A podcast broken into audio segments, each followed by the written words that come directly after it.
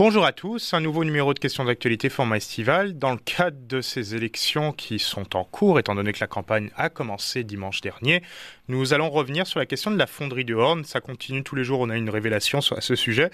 Mais surtout, nous allons aussi revenir sur les liens que ça permet, que la fonderie de Horn permet de nous faire comprendre entre la santé et l'environnement. Je reçois Joanne Elsener, médecin vétérinaire et membre de l'Association québécoise des médecins pour l'environnement.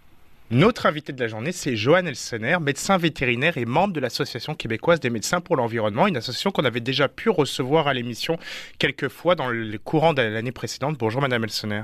Bonjour. Donc avec vous, on va revenir sur les sujets environnementaux qui vont être assez important à l'élection, mais surtout un sujet en particulier, un sujet qui est à court et qui est lié un peu au droit à vivre dans un environnement de sain, c'est bien sûr la fonderie de Horn, une fonderie qui continue de faire les manchettes, polémiques et environnementales, polémiques politiques aussi. On va un peu revenir sur tout l'aspect environnemental et l'importance sur cette question, de ce sujet dans le cadre de ce droit à vivre dans un environnement sain. Pour nos auditeurs et pour rappeler un peu euh, pourquoi il y a polémique, c'est pouvez-vous nous expliquer pourquoi les les émissions de base de la fonderie, avant que tout ça soit découvert, elle est bien au-delà des limites, étaient dangereuses pour la santé. Oui, tout à fait. En fait, c'est un, c'est un enjeu de, santé, je vous dirais bien plus qu'un, enjeu environnemental. Euh, évidemment, il faut contrôler l'environnement pour être capable de protéger la, santé des gens. Et euh, le, problème euh, qu'il y a actuellement à Rouen-Noranda, ce sont les émissions de polluants atmosphériques de la fonderie Horn. c'est un cocktail de plusieurs métaux, hmm. dont, dont, plusieurs sont, sont toxiques et, et très toxiques. Alors, on parle euh, d'arsenic, on parle de cadmium, de mm. nickel et de plomb. Mm. Euh, il y en a parmi ceux-ci qui peuvent causer euh, le cancer, donc qui ont un pouvoir cancérigène. Mm. On parle de l'arsenic, le, cadmium et le nickel dans ce cas-là.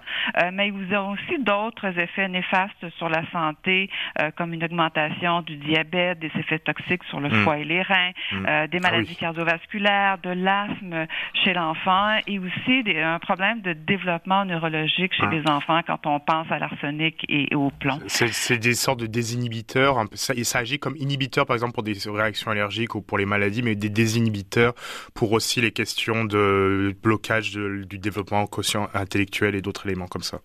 C'est ça, ils peuvent affecter le, le, le, quotient intellectuel des enfants là, qui sont exposés. Ouais, le développement. C'est ça, exactement, à des, à des niveaux là, qui dépassent les normes mm. québécoises. Donc, c'est extrêmement important pour, pour la santé euh, de la population de contrôler euh, ces émissions-là et de les ramener sous euh, les normes québécoises. Donc, quelles sont ces normes? Déjà, c'est 3 mg, si je me souviens bien. Ben, nanogrammes, excusez-moi. Oui, 3, 3 nanogrammes par mètre cube pour, pour l'arsenic. Hmm. En fait, chaque composé a sa propre norme. Mais quand on parle de, de l'arsenic, et c'est ça qui a fait, si vous voulez, euh, la, manchette, c'est exactement. Euh, le, le, si vous voulez, la norme pour les effets cancérigènes euh, de l'arsenic, c'est de 3 nanogrammes par mètre cube.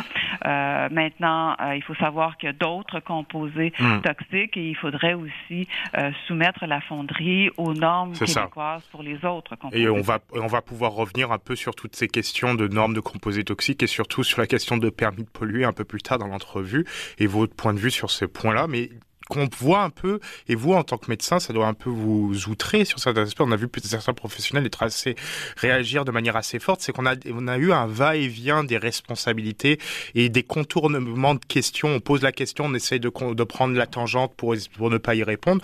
J'en avais parlé un peu avec euh, une journaliste de Radio-Canada sur la question. Et donc, ce divers contournement brise, est-ce que pour vous, ça brise le lien de confiance entre la santé publique, qui est censée quand même assurer la sécurité sanitaire de la population et la population elle-même euh, par, par rapport à tout ce qui se passe en ce moment Écoutez, il faut savoir que c'est le ministère de l'Environnement qui fixe les normes. C'est ça. La santé publique n'a pas de pouvoir de fixation de la norme. Hmm. Elle peut émettre un avis ou des avis, euh, mais euh, c'est le MELCC, donc le ministère de l'Environnement, qui, en définitive, peut euh, fixer la norme malgré un avis défavorable de la santé publique. Hmm. Donc, je pense que le, le cœur du problème, c'est le ministère de l'Environnement et, et, non pas la santé publique. Et donc, malgré toutes les questions qu'on a pu avoir surtout avec M. Arruda, par exemple, qui avait caché certains rapports et autres au début, ce qui a provoqué la sortie de la polémique. C'est la découverte de ce rapport euh, qui n'était finalement qui n'avait pas été rendu publique. Et malgré plusieurs visites de l'ancien directeur de la santé publique sur place, est-ce qu'il y a aussi un problème sur cette question de au-delà du ministère de l'Environnement, on a un peu trop de liens politiques à l'intérieur entre le politique et la santé publique, une sorte de manque d'indépendance par rapport euh, aux autres ministères? Bien, écoutez, c'est sûr qu'il faudrait donner plus de, de, pouvoir à la santé publique, hmm. plus de moyens financiers à la santé publique et plus d'indépendance hmm. pour être en mesure de bien euh, protéger la santé euh, des populations. Il y a eu des coupures importantes qui ont hmm. été faites euh, dans, la santé publique il y a quelques années et euh, maintenant, elles n'ont plus, si vous voulez, tous les moyens dont elles auraient besoin euh, pour investiguer, pour engager des experts, pour générer leurs propres données parce que euh, quand on pense à la norme nickel. Euh, on a demandé un avis à la santé publique, mais le MELCC euh, a omis de dire qu'il y avait une étude qui déterminait le type de nickel au Québec et que cette étude-là démontrait que le type de nickel au Québec était différent de celui de l'air européen sur laquelle on voulait baser la nouvelle norme nickel. Donc, c'est important. C'est assez problématique hein, de pouvoir rapatrier, rapatrier des moyens, en fait, aussi la question de la santé publique. Et ce qui fait venir, avant de pouvoir revenir sur la question du ministère de l'Environnement, qu'on avait pu discuter en pré-entrevue, préparant un peu cette dernière, on a des nouveaux seuils qui ont été introduits pour la fonderie d'Orne qui vont lui être imposés. On va même lui imposer une dépollution des terrains avoisinants, car à la suite de la découverte que la fonderie a pollué aussi différents terrains, nappes phréatiques. Et on va même imposer encore, probablement, il risque d'avoir encore plus d'impositions avec la découverte de particules dans l'air de garderies, de crèches et de logements proches de la, au, bien au-dessus des normales, proches de la fonderie. Est-ce que les nouveaux seuils tels qu'ils sont introduits et les réactions qui se passent en ce moment avec la volonté d'imposition de normes euh, beaucoup plus fortes, est-ce que c'est encore trop, ces seuils sont-ils encore trop hauts? Il faudrait encore plus taper dans la, dans la, dans, dans la marmite, façon de parler. Écoutez, c'est sûr que toute baisse d'émissions est la hmm. bienvenue. Ça, c'est sûr et certain. Maintenant, euh, on aurait aimé que la baisse soit plus rapide hmm. et qu'il y ait un échéancier fixé vers le respect de la norme qui est de 3 nanogrammes par mètre cube. Hmm. Présentement, euh, ce qu'on a, ce qu'on a reçu, si vous voulez, c'est une, base de la norme à 15 nanogrammes par mètre cube sur 5 ans. Sur 5 ans, sur un échéancier assez long c'est un échéancier assez long et même dans cinq ans, on n'aura pas atteint la norme de 3 nanogrammes par mètre cube et on ne sait pas quand est-ce qu'on prévoit l'atteindre. Nous, ce qu'on aurait aimé, c'est avoir une émission beaucoup plus rapide. Mm. Euh, il y a un rapport en 2004, si je me souviens bien, qui avait proposé euh, une diminution à 10 nanogrammes par mètre cube mm. euh, dans les 18 mois suivant la vie. Alors, vous voyez qu'il y avait un comité qui, qui, voulait qu'on accélère, c'est ça, qu'on accélère. Donc, une, une diminution beaucoup plus rapide, un échéancier vers la norme de 3 nanogrammes par mètre cube et aussi hmm. un respect des normes pour les autres métaux toxiques dont je vous ai parlé, euh, donc le nickel, le cadmium euh, et le plomb. Donc tout ça, tout est, tout est question de volonté politique en fait. Si euh, il y a plusieurs années on nous avait proposé un plan qui permettait en 18 mois une véritable réduction, alors que là on le fait sur 5 ans, c'est vraiment une question de volonté politique et de taper beaucoup plus fort, chose que peut-être les politiques actuelles ne veulent pas trop faire, pas pour raisons économiques, peut-être pour raisons électorales et autres, mais pour, pour des raisons qui vont au-delà des questions de santé publique. Écoutez, je ne connais pas leur, euh, leur raison, euh, je ne suis pas dans le secret des dieux, euh, mais euh, du point de vue de la santé, comme je dis, c'est important de, d'agir rapidement, de baisser rapidement ces normes-là, parce que même si on, on baisse les émissions, les enfants d'aujourd'hui qui ont été exposés à ces émissions-là pourraient avoir des conséquences. Pourraient avoir des conséquences. Il y a des études qui rapportent que des enfants qui sont exposés à des hauts niveaux d'arsenic même si après on baisse le niveau d'arsenic dans leur environnement, hmm. euh, que leur, leur risque plus élevé de cancer peut être présent jusqu'à 40 ans après cette exposition-là. Donc, c'est important d'y aller euh, de main ferme, rapidement, hmm. et euh, de, de, viser cette, cette norme-là. Surtout, pour, surtout pour limiter, vous, vous parlez de jusqu'à 40 ans, donc c'est limiter aussi les coûts que ça pourrait provoquer pour la santé publique, pour juste l'État aussi, l'accompagnement de, de personnes malades et autres choses. Les coûts au long terme, on permettrait d'une de sauvegarder un potentiel, potentiel maximum de bonne vie et vivre dans un environnement sain, avoir une vie saine pour ces personnes, mais aussi sur le long terme, on permettrait de potentiellement éviter que ces personnes deviennent assez présentes dans le système de santé, un système de santé qui actuellement, on le voit, est quand même assez tendu. Tout à fait, vous avez tout à fait raison. Euh, écoutez, on ne sait pas exactement combien coûte la pollution hmm à Rouen-Noranda, mais il y a une étude de Santé Canada qui a été publiée euh, en 2021 qui rapporte qu'au Québec, la pollution atmosphérique en général euh, nous cause 4000 décès prématurés par année. C'est incroyable. C'est quand même assez incroyable. Et euh, les coûts en santé de cette étude-là ont été évalués à 30 milliards de dollars par année. C'est 30 milliards qui pourraient être utilisés sur beaucoup d'éléments tels qu'on peut le voir en ce moment avec les problèmes que les systèmes de santé possèdent. Et par, par problème aussi qui peut poser potentiellement des conséquences graves sur, la santé et l'environnement, la pollution des, sols et des airs, des environnantes à la fonderie. Elle a été un peu masquée par cette polémique d'arsenic et métaux dans l'air. Mais est-ce que c'est quelque chose qui est potentiellement aussi plus grave quand on parle de pollution de nappe phréatique, pollution de sol et de terres arables et autres? Est-ce que c'est quelque chose de beaucoup plus grave aussi? Écoutez, ce, ce, sont toutes des préoccupations qui, qui, sont graves parce qu'elles elles risquent d'augmenter encore la dose d'arsenic, par exemple, que, que, les, que les, gens, les gens reçoivent quotidiennement.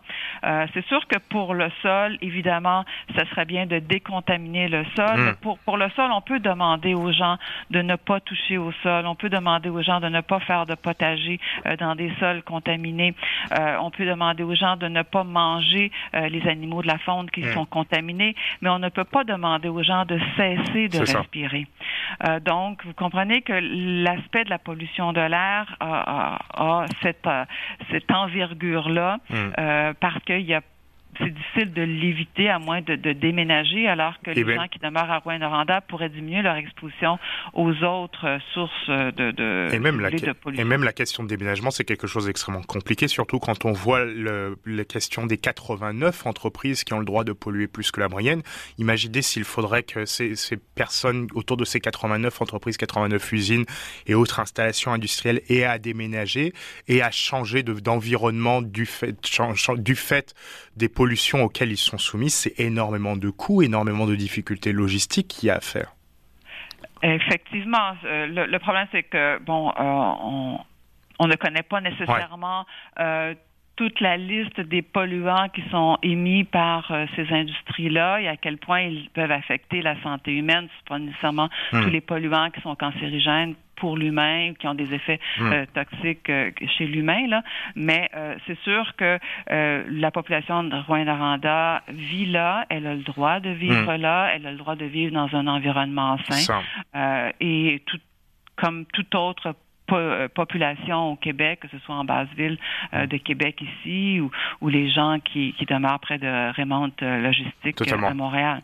Et mhm. sur la question de l'environnement sain aussi, vous, en tant que médecin et aussi en tant que personne impliquée un peu dans cette défense et dans cette promotion de l'environnement sain, on nous parle souvent de la promotion du droit à un environnement sain, corollaire du droit à la vie pour certains, même qui donc serait potentiellement garanti par la charte, mais on voit peu d'effets de ça. Est-ce que vous pensez qu'il faudrait que le paradigme change vraiment, surtout par rapport aux défis environnementaux auxquels nous allons être confrontés de plus en plus euh, notre génération?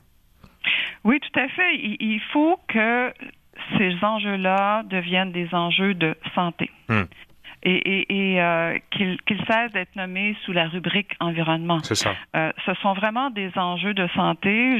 vous l'avez constaté euh, par vous-même, les effets toxiques euh, qu'ils génèrent euh, chez l'humain. Mm. Donc, ce sont vraiment des enjeux de santé et on devrait les considérer à ce titre-là mm. comme des enjeux de santé. et on a parlé de la pollution de l'air, mais il y a évidemment d'autres enjeux qui peuvent affecter la santé mm. de, de notre population québécoise. On parle par exemple euh, du verdissement urbain. C'est hmm. extrêmement important de verdir nos villes. Ça permet évidemment, les arbres captent les polluants atmosphériques, donc ça nous permet de, de, de, lutter contre la pollution atmosphérique. C'est pas seulement lutter contre les îlots de chaleur, en fait, c'est aussi lutter. Non, c'est ça, exact. C'est, c'est donc, il capte la pollution atmosphérique. Il nous incite à faire de l'exercice parce hmm. que quand il y a un espace vert, quand il y a une belle rue avec des beaux arbres, hmm. on a envie de marcher, on a envie de, de, de, faire du vélo. En plus, la, la, présence de nature nous apaise, hmm. nous les, entre, les êtres humains. Il y a des études qui démontrent que sur le, sur le psychique. Exact. Quand un être humain regarde un arbre, son taux de cortisol, donc d'hormones de stress, diminue dans son corps et que hmm. les gens qui vivent dans des quartiers très verts ont, il y a une étude qui rapporte 39% de moins de stress que les gens qui vivent dans des quartiers euh, qui sont très minéralisés. Donc, hmm. ça a un impact majeur sur euh, la santé mentale. On parle de stress, mais hmm. aussi on parle de diminution de la dépression, de, de l'anxiété. Et, et, finalement, ben, euh, ils, ils, nous permettent de nous adapter au changement climatique parce qu'il climatise euh, notre ville et puis en plus, il, capte des, CO2. Là. Mm. Mais donc, c'est extrêmement important l'enjeu du verdissement urbain pour la santé. L'autre enjeu qui est extrêmement important, c'est la mobilité. Mm. La mobilité, augmenter la... Et ça, on voit pendant les... Ça permet en plus de continuer à aborder des demandes que vous pourriez faire au parti. On voit une nécessité, surtout dans le cadre de transition écologique, de, de potentiellement aussi aider à améliorer la qualité de l'environnement, donc qualité ensuite qui puisse s'ajoute sur notre santé, environnement et santé étant totalement liés, c'est le besoin de transport en commun, le besoin de dévoituriser les villes et le besoin d'ouvrir au maximum les espaces pour aérer et permettre un air beaucoup plus pur, air beaucoup plus pur qui permet ensuite de jouer sur notre santé personnelle. Oui, tout à fait, parce que vous savez, on a parlé de pollution locale, hmm. comme la fonderie Horn, mais euh, 62% des polluants atmosphériques proviennent du transport. Euh, donc, il euh, n'y euh, a pas que les habitants de Rouen-Noranda qui sont exposés à la, pollution. En fait, tous les Québécois qui vivent dans des grandes villes sont exposés à, la pollution atmosphérique mm. et il y a des conséquences sur la santé. Alors, les transports collectifs, les transports actifs comme le vélo et la marche, ça permet euh, évidemment de diminuer les émissions hmm. de polluants atmosphériques, les émissions de CO2 qui causent les changements climatiques, mais ça a un effet bénéfique direct sur la santé des gens parce que les gens qui se déplacent en vélo, ils font d'exercice physique, ils pèsent environ 4 kilos de moins que ceux qui se déplacent en automobile, euh, ils, euh, ils souffrent, ils ont, sont moins, à risque de, maladies cardiovasculaires, de cancer, hum. de diabète, d'hypertension, et en plus, euh, ils sont, euh, ils souffrent moins de, de maladies, donc ils, ils manquent moins de jours au hum. travail en raison de, de maladies. Donc, c'est extrêmement important. La même chose pour ceux qui prennent, excusez-moi, la même chose que pour ceux qui prennent le transport en commun ils, marchent pour se rendre aux arrêts d'autobus. C'est qu'il y a un minimum d'effort. Mm. Exact. Et, euh, les études démontrent qu'ils marchent environ 20 minutes par jour en moyenne, ce qui est tout près de la recommandation des médecins de faire 30 minutes, 30 d'exercice physique mm. par jour. Donc, ça a des impacts extrêmement positifs pour, euh, pour la santé. Donc, ce qui amène à, à une autre question. On voit l'environnement en sixième position des sujets majeurs pour les électeurs pour les prochaines élections du 3 octobre, selon le dernier sondage léger. Est-ce que c'est problématique et comment est-ce que vous pensez que au-delà de lier santé et environnement pour permettre à ces points de monter un peu beaucoup plus haut, parce que c'est drôle, c'est l'environnement est en sixième position, mais la, question de la santé est en deuxième position. Donc les, les gens ne font pas la part des choses de voir que ces deux éléments sont totalement liés et intrinsèquement, naturellement liés. Donc qu'est-ce qu'il faudrait faire pour faire comprendre aux électeurs que l'un joue avec, avec l'autre et donc ça pourrait mettre, ça pourrait les inciter encore plus à agir et à être présents auprès de leurs représentants et auprès des politiques pour faire pression pour qu'ils proposent de bonnes propositions? Oui, bien écoutez, c'est pourquoi l'Association québécoise hmm. des médecins pour l'environnement prend la parole sur la place publique, lors des consultations publiques, pour faire connaître ces liens-là entre la santé et euh, l'aménagement urbain et, la pollution de l'air, hmm. parce que ce sont des questions de santé hmm. euh, qui, euh, qui touchent directement la qualité de vie des, de la population québécoise, l'espérance de vie aussi de la population québécoise et aussi l'économie, parce que plus les gens sont malades, plus notre système de santé est congestionné, plus ça nous coûte cher. Hein. Le budget de la santé, c'est à peu près la moitié du budget du, gouvernement provincial. Donc, si on peut protéger la santé des gens, ça va nous coûter moins cher en mm. santé. Et cet argent-là qu'on va économiser ben, pourrait être redirigé vers le développement économique, vers, vers l'éducation. Donc, c'est une question de santé en priorité, une question aussi d'économie. Et donc la dernière question, ça amène un peu, avant de conclure cette entrevue, un peu la question, la question du diable. C'est quand on voit certains partis qui avancent un bilan en environnement qui serait bon et que d'autres ne se cachent même pas à vouloir augmenter les émissions de gaz à effet de serre une fois élus pour permettre le développement économique. Est-ce que vous avez peur que ce rendez-vous électoral soit encore une fois un rendez-vous manqué en matière d'environnement et de santé? Ben, Écoutez, la lutte au changement climatique hmm. est extrêmement importante. Les changements climatiques sont la principale menace à la santé de l'humanité. C'est ça.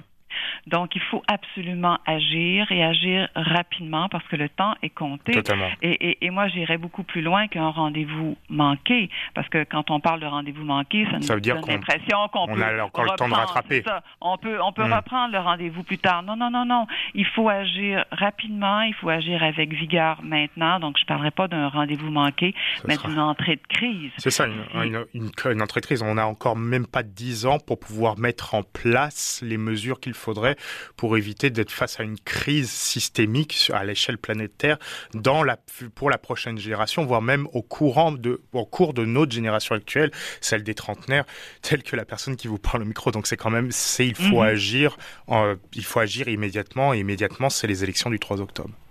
Exact. Bah, merci beaucoup, Madame Elsenar, d'avoir répondu à nos questions. C'était très intéressant et c'est toujours très intéressant de pouvoir recevoir votre association, l'Association québécoise des médecins pour l'environnement, venir discuter de toutes ces questions et de ces corrélations entre santé et environnement. Merci beaucoup.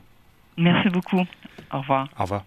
C'est tout pour aujourd'hui. C'est tout pour Question d'actualité, format estival. Julien Corona Micro. On se retrouve demain pour un nouveau numéro.